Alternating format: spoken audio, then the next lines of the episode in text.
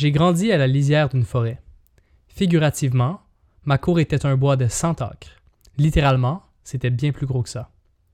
La forêt allait aussi loin que mes jeunes yeux pouvaient voir, et je ne me suis jamais lassé de l'explorer. Je marchais et je marchais, m'arrêtant pour étudier les oiseaux, les insectes, les reptiles. J'ai démonté des choses, j'ai frotté la saleté entre mes doigts. J'ai écouté les sons de la nature et j'ai essayé de les connecter à leur source. Et j'ai joué. J'ai fait des épées avec des bâtons et des forts avec des roches. J'ai grimpé aux arbres, j'ai balancé mes jambes au-dessus des précipices escarpés et j'ai sauté des points hauts desquels je n'aurais probablement pas dû sauter. Je m'imaginais astronaute sur une planète lointaine. J'ai fait semblant d'être un chasseur en safari. J'avais ma voix pour que les animaux m'entendent comme s'ils étaient un public à l'opéra. Coui! Je criais, ce qui signifiait Viens ici, dans la langue du peuple original. Je n'étais pas unique dans tout cela, bien sûr. Il y avait beaucoup d'enfants dans la banlieue du nord de Sydney qui a partagé mon amour pour l'aventure, de l'exploration, de l'imagination. Nous nous attendons à cela des enfants. Nous voulons qu'ils jouent de cette façon. Jusqu'à, bien sûr, qu'ils soient trop vieux pour ce genre de choses. Ensuite, nous voulons qu'ils aillent à l'école. Ensuite, nous voulons qu'ils aillent travailler pour trouver un partenaire, économiser, acheter une maison. Parce que, vous savez, le temps presse. Ma grand-mère était la première personne à me dire qu'il ne devait pas être ainsi, que les choses ne devaient pas nécessairement être ainsi. Ou, je suppose, elle ne me l'a pas tant dit qu'elle me l'a montré. Bien que sa lignée soit juive et qu'elle était élevée dans la religion luthérienne, ma grand-mère était une personne très laïque. Notre équivalent de la prière du Seigneur était le poème de l'auteur Alan Alexander Milne, Now We Are Six, qui se termine ainsi. Mais maintenant, j'ai six ans. Je suis aussi intelligent que je ne le serai jamais. Alors je pense que j'aurai six ans pour maintenant, et je pense que j'aurai six ans pour toujours. Elle a lu ce poème à mon frère et moi encore et encore.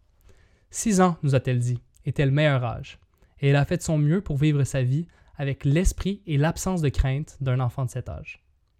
Même lorsque nous étions très jeunes, ma grand-mère ne voulait pas que nous l'appelions grand-mère et mamie. Pour nous les garçons, et pour tout le monde, elle était simplement Vera. Vera m'a appris à conduire, à faire des embardées, à se balancer sur toutes les voies, à danser sur n'importe quelle musique qui passait à la radio de la voiture. Elle m'a dit de profiter de ma jeunesse, de savourer le sentiment d'être jeune. Les adultes, disait-elle, gâchent toujours les choses. Ne grandis pas, dit-elle, ne grandis jamais. Dans sa soixantaine et au-delà de ses soixante-dix ans, elle était encore ce que nous appelions jeune dans son cœur, buvant du vin avec ses amis et sa famille, mangeant de la bonne nourriture, racontant de belles histoires, aidant les pauvres, les malades et les moins fortunés, faisant semblant de se diriger les symphonies avec ses mains, riant tard la nuit. Selon à peu près tout le monde, c'était la marque d'une vie bien vécue. Mais oui, l'heure tournait. Au milieu des années 80, Vera était l'ombre d'elle-même, et la dernière décennie de sa vie a été difficile à regarder pour moi. Elle était fragile et malade, elle avait encore assez de sagesse pour insister à ce que j'épouse ma fiancée, Sandra. Mais à ce moment-là, la musique ne lui procurait aucune joie, et elle se levait à peine de sa chaise. Le dynamisme qu'il avait aujourd'hui, qu'il avait alors défini, était alors disparu. Vers la fin, elle a perdu espoir. C'est la vie, m'a-t-elle dit. Elle est décédée à l'âge de 92 ans. Et l'opinion populaire est qu'elle a eu une belle et longue vie. Mais plus j'y pensais, plus je suis venu à croire que la personne qu'elle était vraiment était morte depuis de nombreuses années à ce moment-là. Vieillir peut sembler un événement lointain, mais chacun de nous connaîtra la fin de la vie. Après avoir tiré notre dernier souffle, nos cellules réclameront plus d'oxygène, les toxines s'accumuleront, l'énergie chimique sera épuisée et les structures cellulaires se désintégreront. Quelques minutes plus tard, toute l'éducation, la sagesse et les souvenirs que nous chérissions, ainsi que tout notre futur potentiel, seront irréversiblement effacés.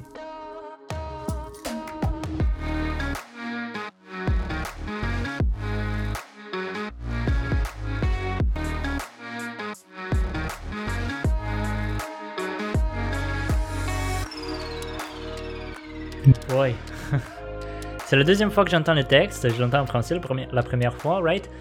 On a fait, euh, on a lu ce texte euh, dans un épisode en anglais déjà. C'est quoi le livre, Phil? Laisse le monde savoir euh, d'où est-ce que tu as tiré ça? Oui, alors ça c'est l'introduction qui s'appelle une prière pour ma grand-mère. C'est un extrait du livre qu'on a adapté et qu'on a écourté et qu'on a traduit également un peu librement.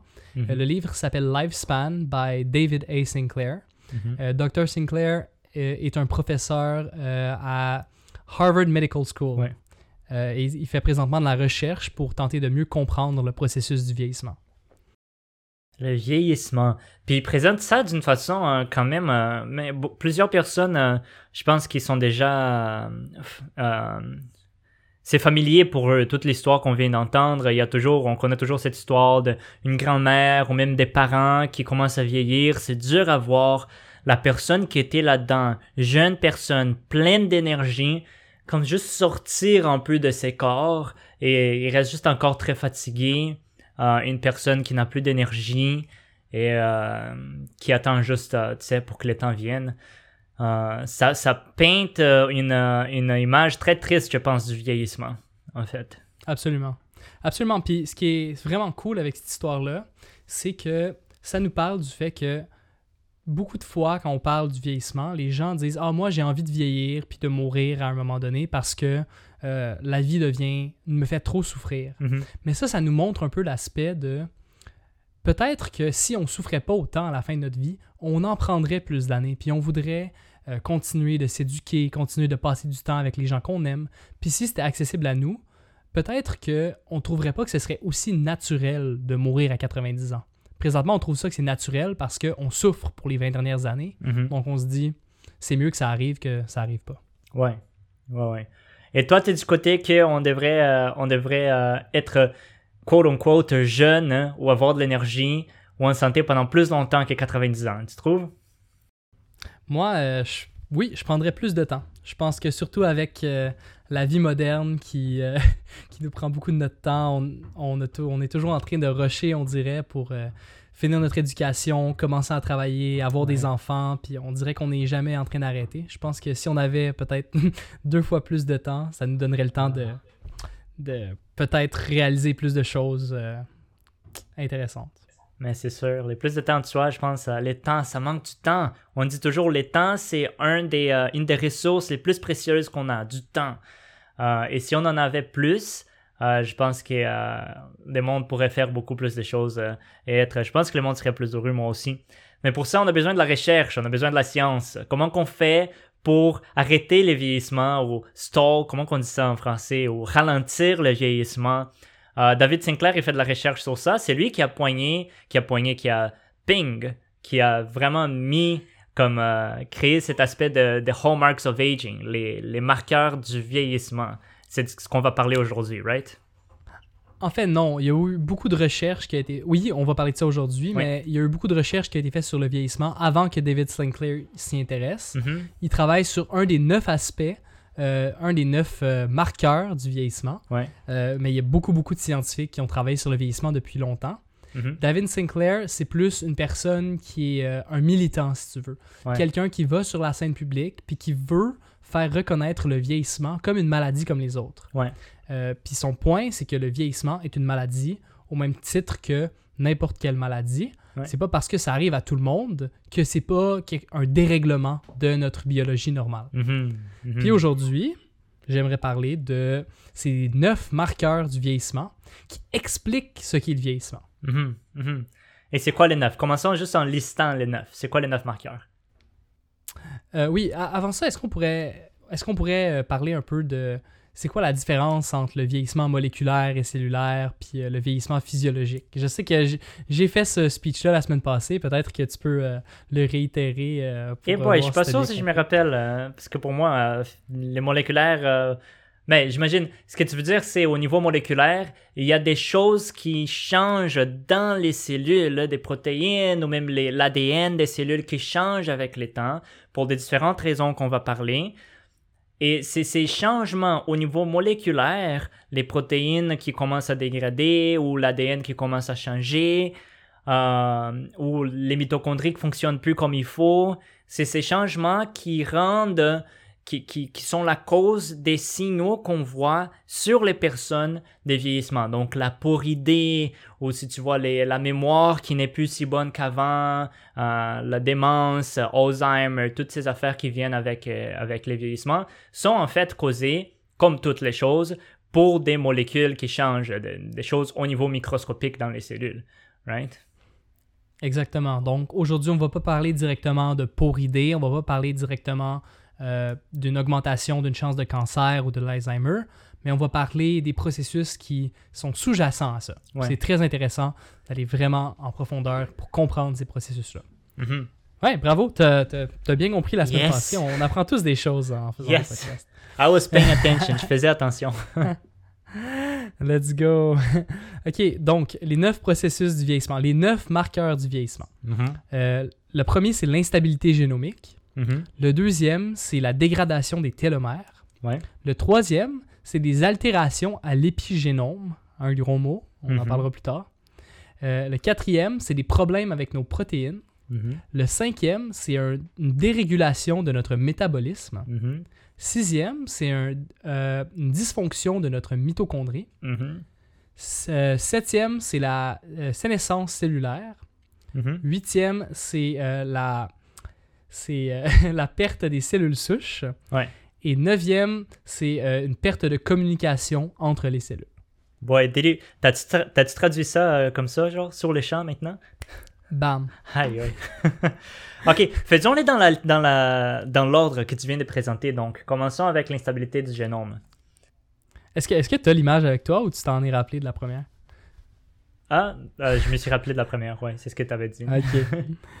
L'instabilité génomique. L'instabilité génomique, je pense que c'est euh, c'est le marqueur du vieillissement qui est le plus intuitif pour nous tous. Mhm. On sait que le monde est plein de mutagènes. Il y a des mutagènes dans notre nourriture quand on mange euh, de la nourriture sur le barbecue, ce qui est noir, ce qui est brûlé. Il y a des mutagènes là-dedans. Ok, attends là, attends là. C'est quoi un mutagène? Oh. Donc, il y a des mutagènes un peu partout et ces mutagènes-là, ce sont des molécules qui réagissent avec notre ADN Mhm. et qui vont changer le code de notre ADN. Ok, ok. Donc, c'est des choses comme des molécules qui peuvent changer l'ADN. C'est ce qu'on appelle un mutagène. Exactement. Et un changement dans l'ADN, c'est une mutation. Ouais, OK. Donc, l'instabilité génomique, le génome étant ton ADN au complet, c'est vraiment juste une instabilité dans le code que tu as dans ton génome causée par des mutations, des changements à cause de ce qu'on mange ou des choses qu'on est, euh, qui est dans notre environnement, etc. pendant la vie. Ouais. exactement. OK. OK. Donc, il y a l'instabilité génomique, comme on, comme on peut se l'imaginer, lorsqu'on a de plus en plus de mutations. Par exemple, on peut avoir plus de chances d'avoir le cancer. Mhm. Euh, les cellules, euh, des fois, euh, elles ont certains rôles. Ta cellule de peau a un rôle différent de ta cellule de cœur. Mhm. Et lorsqu'il y a des mutations, euh, par- parfois les cellules peuvent perdre leur identité Mhm. et ne plus faire leur travail comme il faut. Mhm. Et c'est ce qui se passe, par exemple, lorsque les gens qui conduisent des camions ont un côté de leur visage exposé au mutagène le plus commun pendant toute leur vie. C'est quoi le mutagène le plus commun? C'est le soleil. Le soleil, rayons UV. Exactement. Ouais. Donc, si on a la moitié de notre visage exposé à un rayon UV pendant toute notre vie, eh bien, il y a des mutations qui se passent dans nos cellules de peau.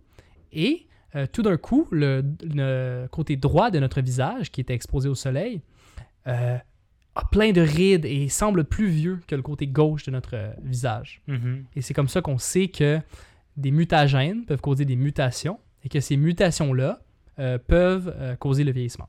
Ouais, ouais. C'est intéressant que tu parles de, de l'identité des cellules. Donc, euh, comment est-ce qu'une cellule de la peau est différente d'une cellule du cerveau si toutes les cellules, elles contiennent exactement les mêmes ADN, c'est exactement les mêmes codes, et ça pousse quand même assez fortement à ce que tu as dit avant, une chose appelée l'épigénome, l'épigénétique, qui est aussi une chose, un des marqueurs du vieillissement. Est-ce qu'on peut parler de celui-là à, à à- le prochain à parler? Oui, je pense que c'est la suite logique des choses de Ouais. parler de l'épigénétique. Euh, donc, euh, comme tu l'as très bien dit, il y a quelque chose qui distingue une cellule de peau d'une cellule de cœur d'une cellule d'œil, et c'est pas l'ADN. Toutes les cellules contiennent exactement le même code ADN. Ceci étant dit, euh, c'est pas le code ADN qui va faire une différence, c'est comment ce code ADN-là est pacté. Mhm. Alors, si on a un gène qui est supposé seulement euh, être exprimé, on peut parler de c'est quoi être exprimé, mais on, on a une petite intuition de ce gène-là, soit il, soit, soit il s'exprime ou soit il s'exprime Soit pas. il est actif ou non. Exactement. Donc, euh, s'il y, a un- il y a un gène qui est supposé être exprimé euh, ou être actif dans une cellule de cœur, ce gène-là va être pas pacté du tout. Il va être super lousse dans une cellule de cœur. Mhm. Alors que dans une cellule d'œil, ce gène-là de cœur va être très pacté. Il va tellement pas être accessible qu'il qui va euh, ne pas être actif. Mhm. Et c'est ce qu'on appelle l'épigénétique. C'est le degré de pactage de certains gènes dans certaines cellules. Mhm, mhm. Et donc, euh, c'est un des marqueurs du vieillissement. C'est comment l'épigénétique change dans les cellules avec le temps. C'est juste que, disons, c'est une cellule de peau qui a des parties spécifiques qui sont très pactées pour des raisons, des raisons qui arrivent comme ça de façon, euh, euh, comment qu'on dit, random. Aléatoire. aléatoire, au hasard. Des fois, il y a des gènes qui sont censés être pactés qui vont être plus lousses.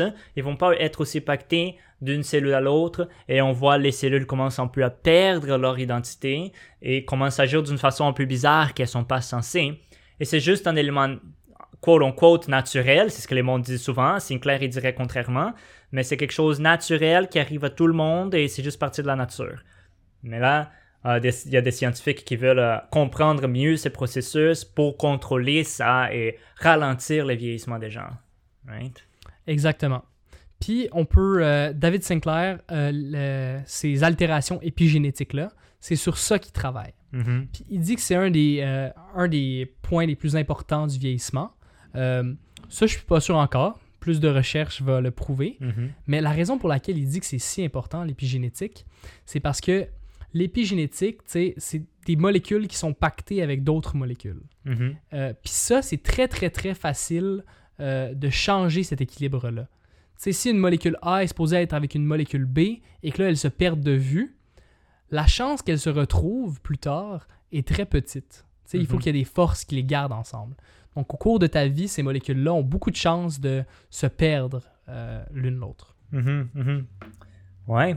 Encore dans l'ADN, tu avais parlé des télomères. C'est quoi les télomères? Exactement. Donc, euh, le marqueur du vieillissement numéro 3, ce sont les télomères.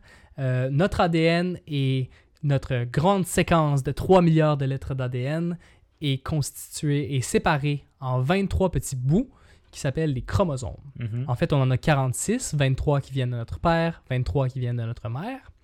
Et euh, ces petits bouts d'ADN ont un début et une fin.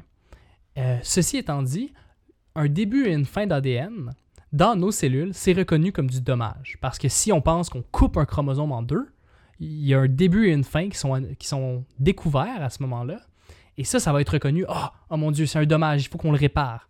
Et ça crée toutes sortes de chaos dans la cellule.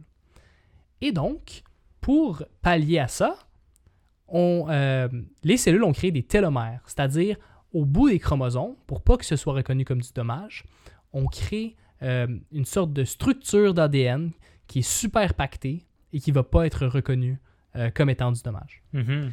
Et au fur et à mesure qu'on vieillit, ces structures-là super pactées euh, commencent à devenir de plus en plus petites.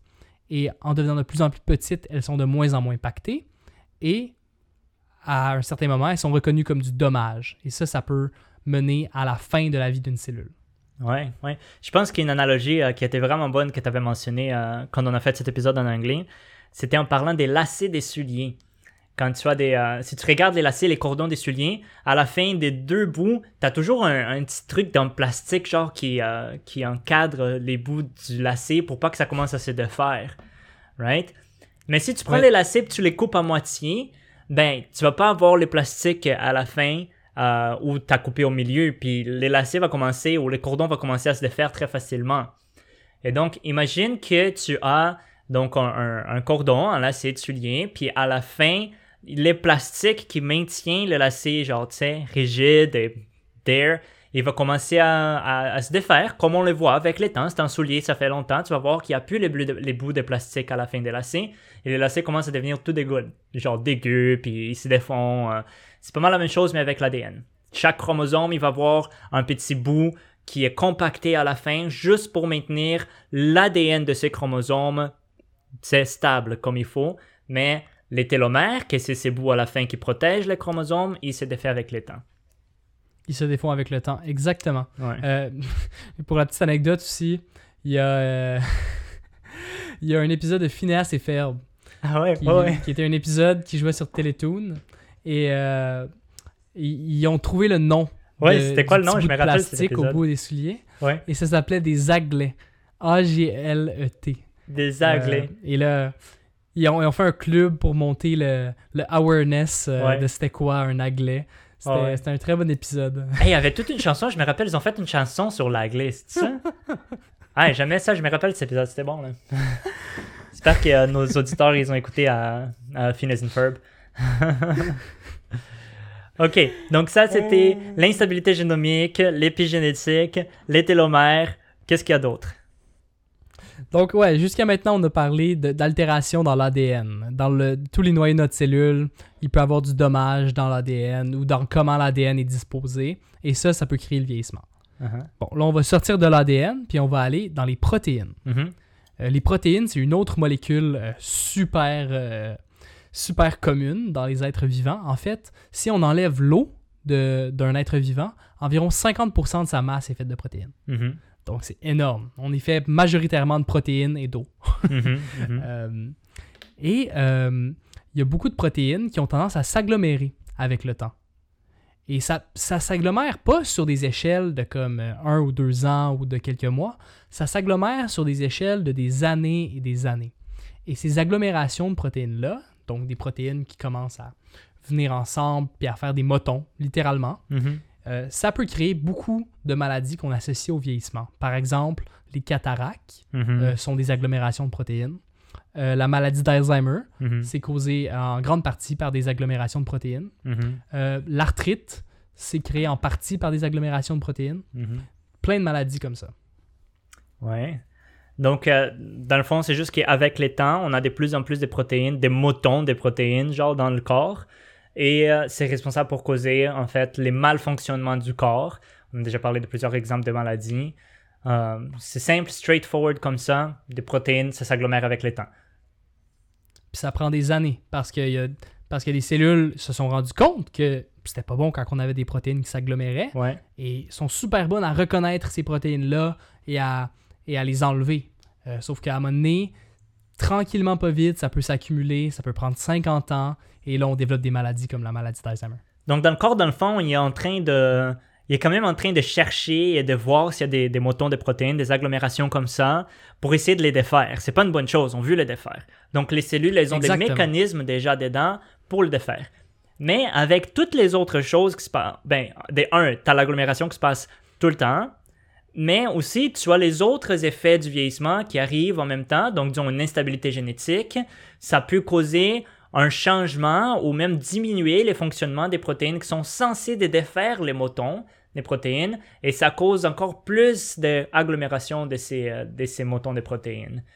Euh, donc, Exactement, c'est tout interrelié, ouais. toutes ces choses-là. Ouais. Puis un, un fait vraiment intéressant euh, dont j'ai entendu parler, c'est les protéines qui s'agglomèrent dans le cas de l'Alzheimer peuvent commencer à s'agglomérer 20 à 30 ans avant que la maladie se manifeste. Wow. Puis ça, c'est une des preuves pour nous dire, waouh, la maladie part vraiment au niveau moléculaire Ouais. et commence tranquillement à s'établir au niveau des cellules, ensuite des tissus, ensuite des organes. Ouais. Ouais. Ok, c'était quoi les prochains? Euh, le prochain, ce serait euh, des dérégulations métaboliques. Mhm. Ouh. Le métabolisme. Ouais, une dérégulation métabolique. Euh, L'idée d'une dérégulation métabolique, c'est que euh, lorsque notre corps a plein de nutriments, Ouais. euh, soit des protéines et du sucre, notre corps, il pèse sur la pédale. Il dit, c'est le temps de grandir, c'est le temps de se reproduire, c'est le temps de, de faire, de dépenser de l'énergie. Ouais. C'est pas le temps de réparer. Mhm. Donc, nos cellules ont tout un petit mode. Soit on est en mode réparation, soit on est en mode on pèse sur la pédale. Soit on Mhm. pèse sur la pédale, soit on pèse sur le frein. Et si on mange beaucoup et qu'on mange souvent et qu'on mange toujours à sa faim, euh, beaucoup de calories, plus de calories qu'on devrait manger, notre corps est toujours en train de peser sur la pédale, puis on n'est jamais en train de réparer. Et ça, ça peut accélérer le processus de vieillissement. Mhm. Ça a été montré chez tous les organismes modèles. Donc, ça a été montré dans les vers, le C. elegans. Ça a été Mhm. montré euh, dans le- la mouche à fruits. Euh, ça a été montré dans les souris et Mhm. dans les rats. Mhm. Et dans une certaine euh, capacité chez les primates. Mhm. Donc, donc attends, je n'ai pas, pas vraiment compris c'est quoi les, les dérèglements métaboliques. C'est vraiment que la cellule elle perd cette capacité de voir, OK, on a beaucoup de nutriments maintenant, pesons sur la pédale, ou ah, OK, là, on n'a pas beaucoup de nutriments, on va commencer à réparer. C'est juste qu'elle elle a plus le contrôle ou quoi? C'est en partie, euh, c'est en partie avec l'âge, on perd la, capacité de, voir. Ok, présentement j'ai les nutriments, présentement il faut que je répare. Mais c'est aussi nos habitudes de vie. Tout au long de notre vie, si on mange trop de calories, si on mange euh, spécialement beaucoup trop de protéines ou beaucoup trop de sucre, notre corps va toujours être en train de peser sur la pédale. Puis on entend souvent ça, euh, live fast, die young, vivre vite, mourir jeune. Et notre corps se met en mode vivre vite, mourir jeune en tout temps, si on a toujours la bonne quantité de nutriments. Et il passe moins de temps à se réparer. Et donc, vu qu'il passe moins de temps à se réparer, on meurt plus vite. OK, OK. J'imagine que ça a à voir un peu. euh, ça, c'est une chose que je vois David Sinclair en parler souvent. C'est les, euh, les jeunes. hein? Jeunes, c'est comme ça que tu dis? Fasting. Comment tu prononces Oui, le jeûne. Les Bien. jeûnes. Le jeûne intermittent. Ouais, jeûne intermittent. Il parle souvent de ça. Lui, il dit tout le temps Ouais, Moi, je prends jamais mon déjeuner parce que euh, euh, ça a été montré souvent dans les souris, dans les vers, que euh, s'ils sont dans un. S'ils mangent moins ou s'ils ont moins de calories pendant longtemps, ils vivent plus longtemps. Et lui, il parle souvent de ça, en fait, qu'il skip, des, euh, il skip des, des repas et des choses comme ça juste pour essayer d'augmenter son lifespan. Est-ce que tu as entendu ce que je viens de dire? Oui, absolument. Ça a bugué un peu, mais j'ai bien entendu. Euh, oui, en effet, c'est beaucoup de gens qui veulent euh, ralentir leur vieillissement, vont faire des jeûnes intermittents pour donner, on appelle ça du stress hormétique. Donc, tu donnes un stress à ton corps qui n'est pas suffisant pour que ce soit euh, pour que ce soit dommageable pour toi, mais juste suffisant pour dire à ton corps, hey, arrête de peser sur la pédale, répare-toi un peu. Puis il y a certaines évidences qui diraient que ça pourrait ralentir le processus de vieillissement. Et donc, c'est quoi les prochains marqueurs, donc, du vieillissement? Euh, les dysfonctions mitochondriales, les mitochondries. Ah. La mitochondrie. Euh, Qu'est-ce qu'on a à dire sur la mitochondrie? La mitochondrie, c'est euh, le powerhouse of the cell. c'est ce qui fait l'énergie dans le... Ouais, c'est ça, je pensais à dire ça, puis j'étais comme euh, le powerhouse of the cell. Comment qu'on dit en français? Y a-tu un moto de la mitochondrie qu'on dit en français aussi non, ou non? non, il y a juste... écoute, l'usine l'usine à énergie de la cellule. Ouais, c'est euh, la l'hydroélectrique de la centrale cellule. électrique de euh, la cellule. C'est ça. Peut-être, peut-être. Bon, qu'est-ce qu'il y a avec la mitochondrie? Pourquoi est-ce que ça dérange au vieillissement? Euh, pour la raison qu'on vient de dire en, en partie, là, euh, lorsque la cellule a des nutriments, euh, a des, la mauvaise quantité de nutriments, elle peut sentir que c'est le moment de peser sur la pédale, puis ça, ça passe par la mitochondrie. Euh, deuxièmement, la mitochondrie, euh, elle a son propre génome, hein, elle a ses propres gènes, donc elle peut avoir de l'instabilité génétique dans la mitochondrie, puis devenir endommagée avec le temps, peut être capable de produire la Mhm. quantité d'énergie euh, qu'elle doit produire, puis donner les bons signaux. Euh, il y a beaucoup, beaucoup, beaucoup de, Mhm. de facteurs, et c'est pas mon champ d'expertise, pour être honnête, mais je sais que quand il y a des Ouais. problèmes avec la mitochondrie, lorsqu'on vieillit, euh, ça peut causer du vieil- des... ça peut causer du vieillissement. Mais c'est sûr, euh, la, la- mitochondrie, je pense, euh, ben, on vient de dire, là, c'est l'usine électrique de la cellule. Euh, tout ce qui la majorité des, des réactions chimiques qui se passent dans la cellule ont besoin d'énergie et cette énergie vient d'une molécule appelée ATP qui est donnée par les mitochondries. Donc si tes mitochondries ne fonctionnent plus comme il faut, c'est vraiment, tu sais, il y a beaucoup de choses qui peuvent mal aller dans la cellule. Donc c'est sûr que si les mitochondries commencent à en plus dégénérer, tout ça, tes cellules vont plus être les mêmes. Donc euh, tu vieillis, c'est sûr. Exactement. OK. Euh, Exactement. après les mitochondries, qu'est-ce qu'on a? Bon, là, on a les trois types qui sont plus au niveau cellulaire que moléculaire. Alors, euh, Mhm. la première, ce serait la communication intercellulaire. Donc, la- les cellules se parlent entre elles. Euh, Puis ça, c'est le meilleur exemple que j'ai donné la dernière fois, c'est dans le cerveau. Ouais. Dans le cerveau, on a, on a euh, les neurones, bien sûr, que leur travail à temps plein, c'est de passer des influx nerveux et de te faire réfléchir, de te donner une personnalité, de se rappeler des choses. Ils ont tellement de travail à faire qu'ils n'ont pas le temps nécessairement de digérer leur propre nourriture, ils n'ont pas le temps de se défendre contre les virus, ils n'ont Mhm. pas le temps de faire plein de choses essentielles pour leur survie. Mhm. Donc, il y a d'autres cellules, comme les astrocytes, comme les microglies, plein d'autres cellules dans le cerveau, qui vont venir supporter les neurones Mhm. et vraiment les aider à faire leur job sans avoir trop de problèmes. Mais pour ça, il faut qu'elles communiquent ensemble. Il faut que les neurones disent leurs besoins aux cellules Mhm. et il faut que les cellules puissent venir aux neurones pour les aider. Mhm. Oui, c'est vrai. Les, les cerveaux, c'est une très bonne, une- un très bon exemple parce que les cellules du cerveau, elles se communiquent tout le temps les unes avec les autres. Euh, mais d'autres exemples qu'on pourrait donner, c'est juste des hormones. Euh, c'est une façon que les cellules ont de se communiquer les, les unes avec les autres.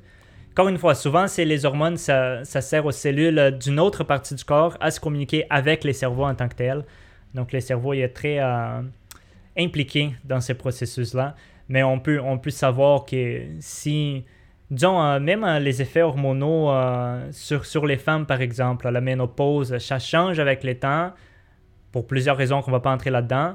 Euh, mais c'est un signe du vieillissement et je dirais même euh, ça peut avoir. euh, mais on voit, on, voit comme un vieillissement. C'est juste que les cellules elles commencent à, se communiquer moins au niveau hormonaux dans ce sens-là. C'est juste un exemple autre que les cerveaux que j'essaie de trouver.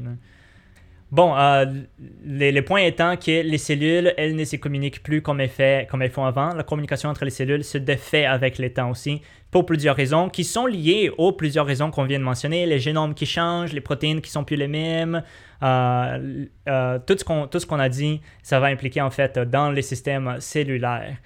En fait, c'est drôle parce que là, on commence à aller à un niveau un peu plus grand des complexités. On a parlé des molécules dans les cellules et là, on parle des cellules en tant que telles, comme un- une entité elle-même. hein.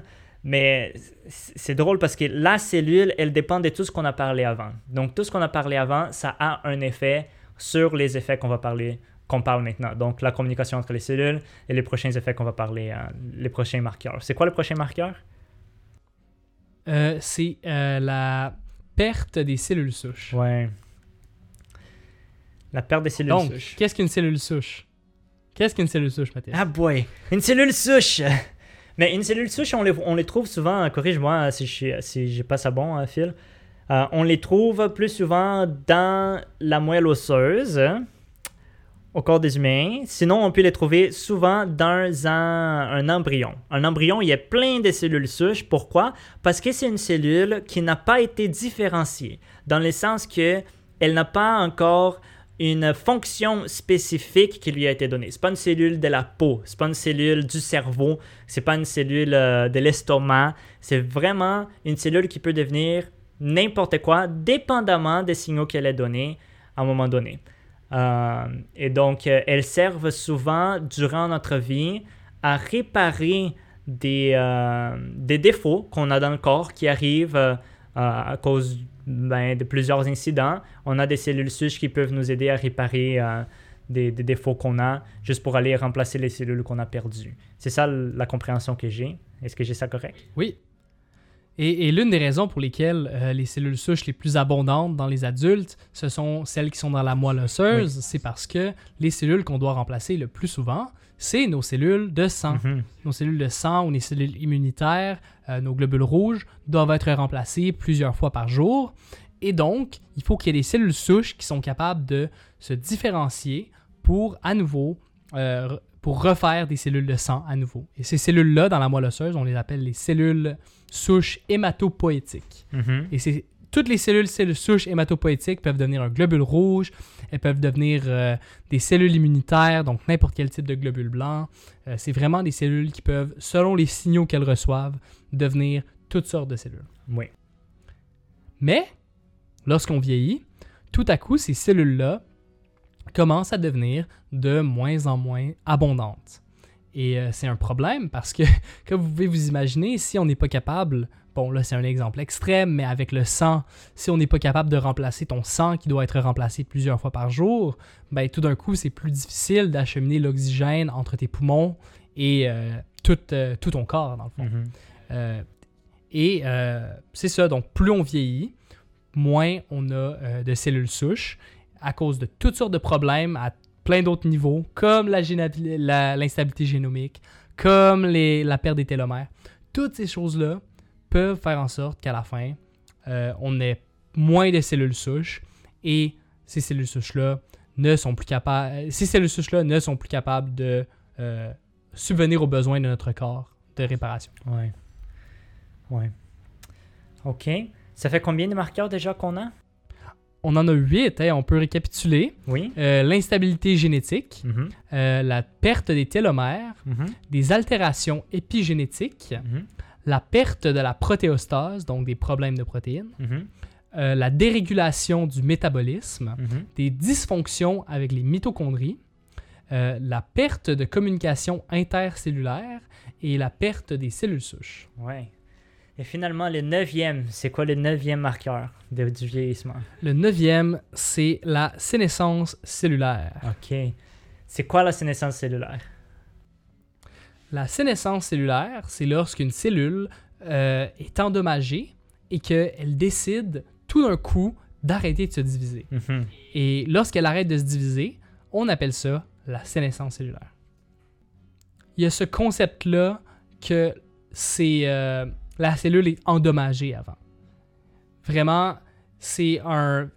Quand on regarde moléculairement, toutes les molécules qui, qui sont des marqueurs pour mon ADN est endommagé ou mes protéines sont endommagées, toutes ces, ces molécules-là sont activées. Elles sont comme on est endommagé, on est endommagé, on est endommagé, puis elles commencent à crier et tout d'un coup, la cellule arrête de se diviser. Mhm. Mhm.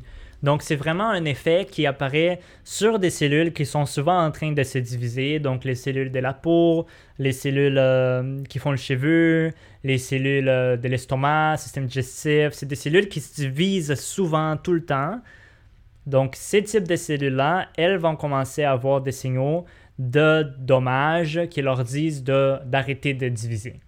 Oui. Right? Euh, on peut aussi parler des cellules du muscle. hein. Quand on va au gym, Mhm. on est toujours en train de briser des fibres musculaires et de les réparer parce que les cellules de muscle sont en train de se diviser, les cellules satellites. Mhm. Euh, et exactement, ces cellules-là qui sont censées se diviser pour bien faire leur travail, tout d'un coup arrêtent de se diviser car elles sont endommagées au niveau de leur ADN. Mhm, mhm. Au niveau de l'ADN, est-ce que ça peut être aussi au niveau, euh, au niveau des protéines, les mitochondries, tous les niveaux qu'on a parlé avant? Oui, c'est. Mais à la fin, ça finit toujours par endommager l'ADN, puis après la cellule devient sénescente. Je vois. Fait que ça peut commencer avec la mitochondrie, ça peut commencer avec des protéines. Des fois, ça commence juste avec euh, un oxydant. Tu sais, quand on mange pas assez, quand il y a trop d'oxydation, euh, ça aussi. Fait qu'une cellule devient sénescente et la sénescence, on appelle ça souvent le vieillissement cellulaire. Fait que c'est vraiment l'équivalent de vieillir pour une personne, mais pour une cellule. La cellule, elle arrête de se diviser, elle est fatiguée, euh, elle, est, elle est comme... euh, tu sais, un, un humain, euh, il développe des rides. La cellule développe Ouais. un peu des rides. Elle devient toute, toute plate, puis Ouais. un petit peu plus grosse, tu sais. Euh, vraiment comme une vieille cellule. Uh-huh. Et Ouais, toi, tu travailles souvent avec des cellules sénescentes, hein? Fait que tu sais qu'est-ce Oui. qu'elles ont de l'air. Oui, Ouais. exactement. Je travaille avec des cellules sénescentes. Elles deviennent vraiment, vraiment plus plates. Euh, et une des caractéristiques de ces cellules-là, vu qu'elles ont été endommagées et qu'elles arrêtent de se diviser, elles commencent à crier. Elles commencent à envoyer plein de signaux pour qu'on vienne les manger parce qu'elles ont fini Mhm. leur vie utile. Et Mhm. habituellement, notre système immunitaire vient prendre ces cellules sénescentes-là, puis elle Ouais. les mange. Ouais. Euh, et la raison pour ça, c'est une cellule endommagée, ça peut devenir un cancer. Donc, Mhm. la sénescence, c'est vraiment un mécanisme de défense contre ce processus-là. Vraiment. La cellule va arrêter de se diviser dès qu'elle sent qu'elle est endommagée et va venir appeler le système immunitaire à venir la manger. Mhm. Mhm. Le problème, c'est que si tu as Mhm. moins de cellules souches pour faire les cellules du système immunitaire, tu n'auras pas autant de cellules du système immunitaire pour venir et manger les cellules sénescentes. Et donc, tu vas juste avoir une accumulation de ces cellules sénescentes avec le temps. Exactement. Et ces cellules Ouais. sénescentes-là vont envoyer plein de signaux parce qu'elles vont encore appeler les cellules immunitaires.